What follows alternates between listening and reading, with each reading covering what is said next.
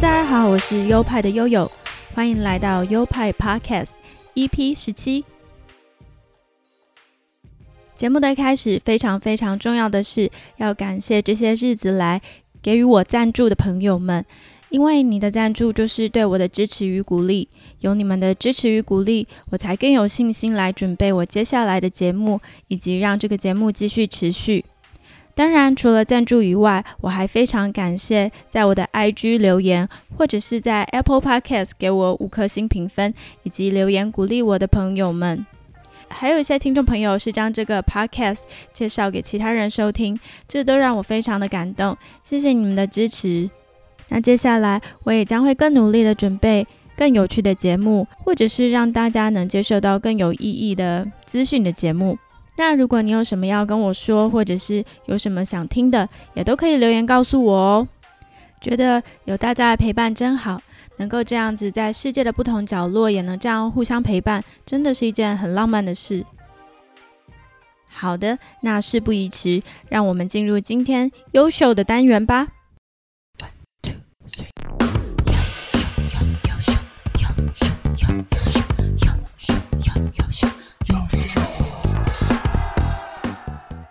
上周发生在我身上的大事件就是，终于开学了。另外一件发生在我家的大事就是冰箱坏掉事件。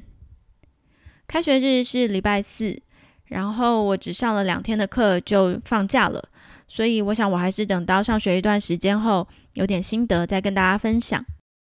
今天要讲的是我家冰箱坏掉的事。家电坏掉这种事，好像在台湾都不会觉得是太大的麻烦，但是在加拿大感觉就是大工程诶，我觉得很值得讲一讲。我家的冰箱是 LG 韩国品牌，吨位不小，就是蛮大的一个冰箱。虽然我们家现在只有三个人，但是因为买菜不太方便，所以我爸爸妈妈买菜的时候都会一次尽量买很多，冰箱就总是满满的。台湾的传统市场真的是很棒的地方，价格低，品相多，食物每日新鲜货，有人情味。跟老板熟了就可以凹一些赠品啊，像一些葱啊、蒜啊什么的，或者是老板有时候还会教他的食材要怎么料理。在这里，我们会买菜的地方是一个叫丽晶广场 （Crystal Mall） 的卖场，它是一个室内的市场，不过也是偏传统的样式。它有很多摊商，大多数都是中国人，里面也大多写中文，讲中文也能通，也可以听到很多人讲广东话。里面有的摊子像是蔬果摊、中药摊、杂货摊，还有一些人专门批中国的货来卖，也可以看到很多台湾的零食在贩卖。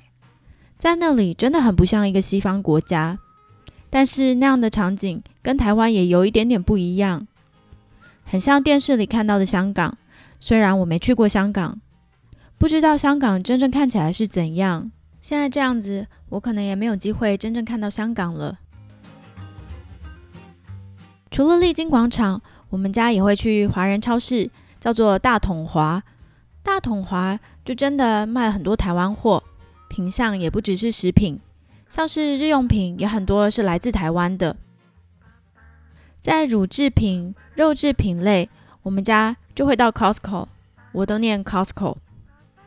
说真的，加拿大的 Costco 跟台湾没有什么差别，但我印象很深刻的是，在疫情之前，我到加拿大的 Costco 时，他们的试吃真的是给的很夸张的慷慨，像是牛肉就是大块大块的切，有的时候是三明治，要大口吃个两三口才会吃完。饮料也大概有半个纸杯那么多，就是逛完一区的食品区试吃会吃到饱的那种，可以去那边吃下午茶。其实我还记得会看到很多人一直重复排队试吃，这种行为通常白人就比较不会做，亚洲人比较多。我们去 Costco 买的肉都是很新鲜、很大块，牛奶也都是一桶一桶买，所以乳制品、肉制品类，我们家偏好去 Costco。因为没有办法天天买菜，所以冰箱就势必要备很多天的料。结果上礼拜的某一天，我起床，我妈就很沉重的跟我说，家里的冰箱冷冻层好像坏了，一个晚上都不冰，肉跟水果都软掉了。现在就是不管上层下层都是冷藏的温度。这时候我妈妈的应变就很快又很机智哦，她就先把肉都腌起来，拖延它腐败的时间。然后他就在网络上查询修冰箱的人，为了要找好沟通的人，他没有找维修公司，因为维修公司通常都是白人，所以他就直接找那种单人出来接案的师傅。他联络的师傅是一个中国口音的华人。客客气气的，很好沟通。我们就照他的指示拆了冰箱后面的盖子，拆掉后就露出冰箱里面的压缩机啊、风扇啊和一个像人类小肠形状折来折去的管子。我们拍了那些零件的照传给师傅，也跟他讲压缩机没有发烫，也没有奇怪的震动。他就判断问题应该不大，因为如果是压缩机坏掉，那换一台压缩机就是花大钱了。我妈随后就请问他报价，他说光是到我们家检查哦，他就要收加币两百到三百元，大概是台币四千五到六千五这样的价钱。如果动手修到好，他会算我们大概三百到五百的加币，大概是台币六千五到一万元喽。我妈就推说，她就先考虑看看，但是我们都觉得有一点贵的太夸张了。的确，对方是从别的市过来。加拿大的物价和薪资本来就比台湾高很多，不能单换成台币来看。而且在加拿大，技术人员的薪资都是非常的高，尤其是做工的人的待遇跟台湾很不一样。加拿大这边的职业薪水就是这样，有一身技术的人都可以赚钱，不只是修电器啊，像是修车、修水电，甚至像美发、美甲。都是可以赚很多钱的工作哦，所以我申请的学校啊，VCC，他的美容班和厨艺班都很有名。然后另外一间在温哥华的学院叫做 BCIT，它有名的就是机械跟汽车维修这样子的科目，出社会都是很好赚钱的。好，尽管如此，我们还是觉得这样实在很不划算，所以我妈又继续透过朋友问。但是就是找不到能够在当天帮我们维修的人。眼看着冷冻库里面的食材逐渐要退冰，我也赶快在网络上搜寻能不能自己维修的方法。我们根本就是在跟时间赛跑。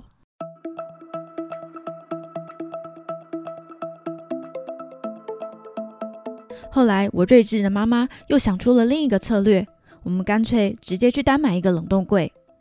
我开始上网做功课，搜寻要买哪一款，什么尺寸。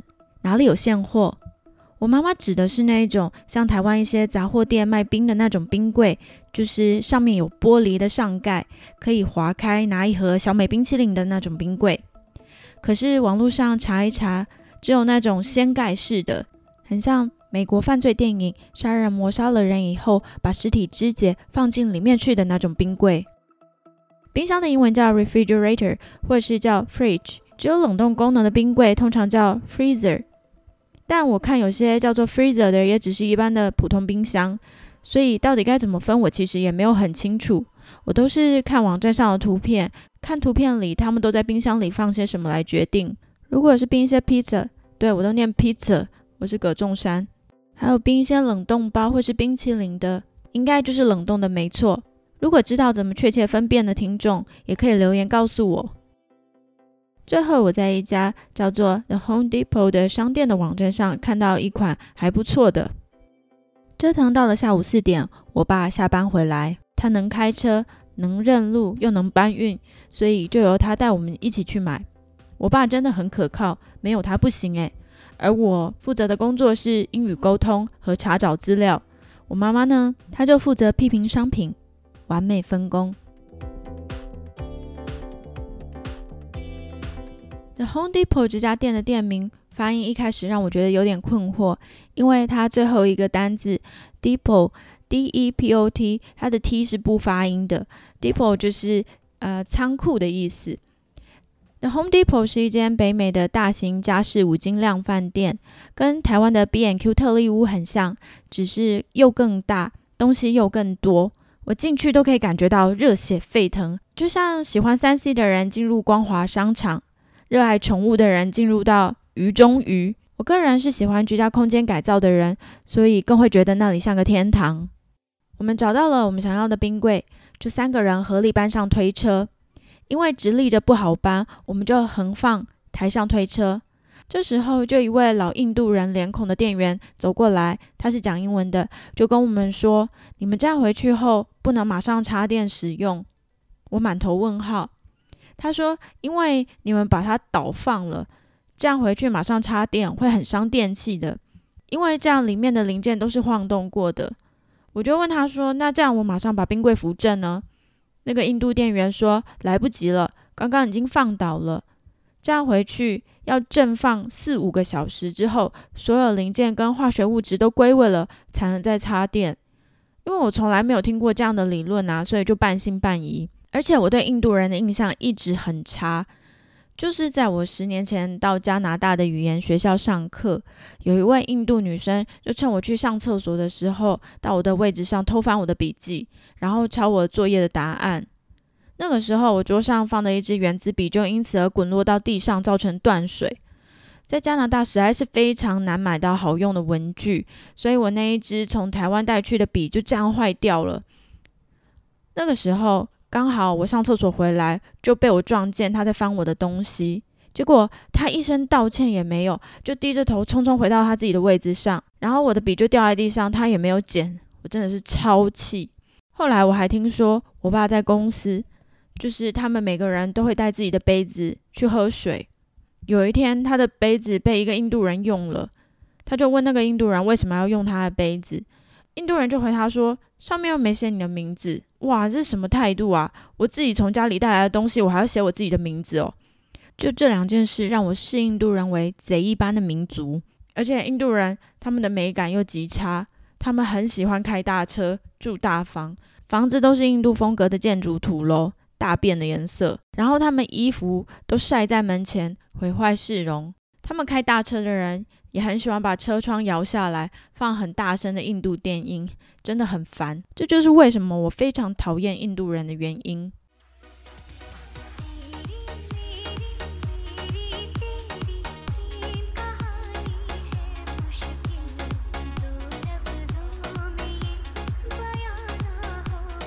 可是此时，在我们眼前的这个印度店员，眼神诚恳无比的看着我们，强烈这样建议着。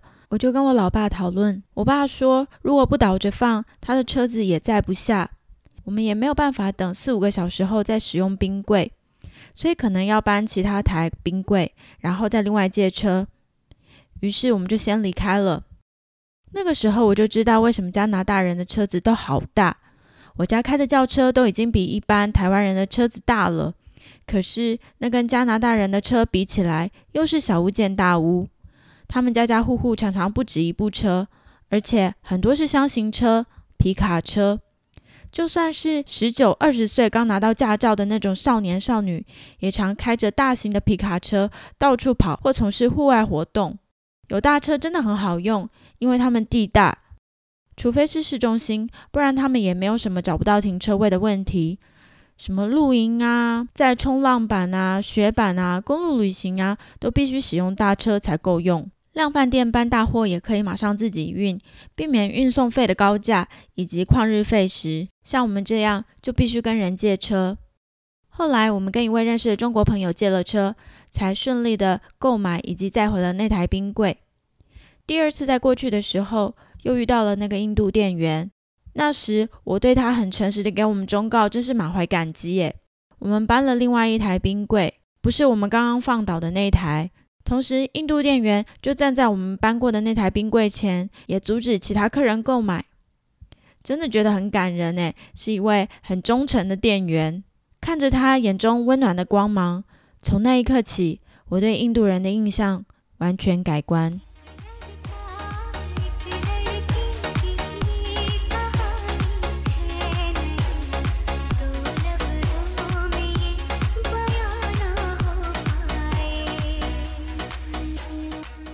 最后总结一下这个经验，我得到的加拿大生存秘诀：第一，要有大车，虽然耗油量很大，但像我说的，因为很多店家的运送费实在很高，请人运送到府也要等到很多天，有大车就很方便，就可以自己运。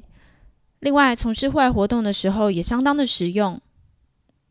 第二，住处要备有简单的手工具，能够自己在网上找到维修的方法，就尽量自己来。维修工实在很贵，像是买一些需要组装的家具，那些组装的费用的工钱也很贵。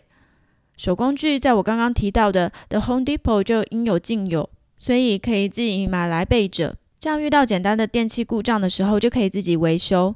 哦，对了，如果要维修电器的时候，要记得拔插头，才不会触电哦。生存秘诀三：买冰箱运送的时候不能倒着放。这个我跟我家人都不知道这件事。后来看到 Costco 卖的冰箱外包装都有“头要朝上”这样的警语，原来是因为这样。生存秘诀四：尊敬印度人和各个民族。最近我看到一个惊人的统计数字，说温哥华有百分之五十三的人口，他们的母语不是英语，可见有多少外来的民族。关于不要对其他族群有刻板印象这件事，我也正在努力。我觉得这就是出国开拓视野，会体会到、会学习到的一件很重要的事情。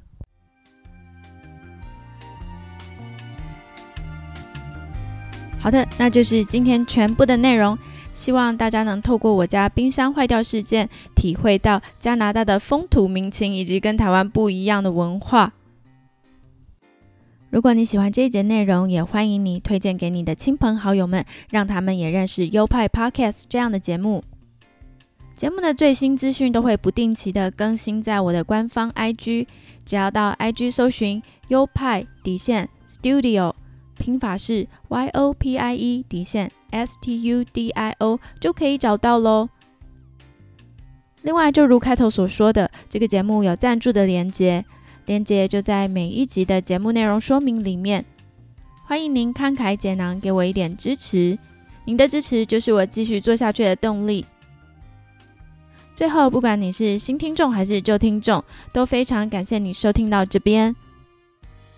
日子不断在过，我在加拿大的故事也不断的在发生。未来我们还会有更多有趣的事情，我会再一一跟你们分享，敬请期待。那我们下一集再见喽，拜拜。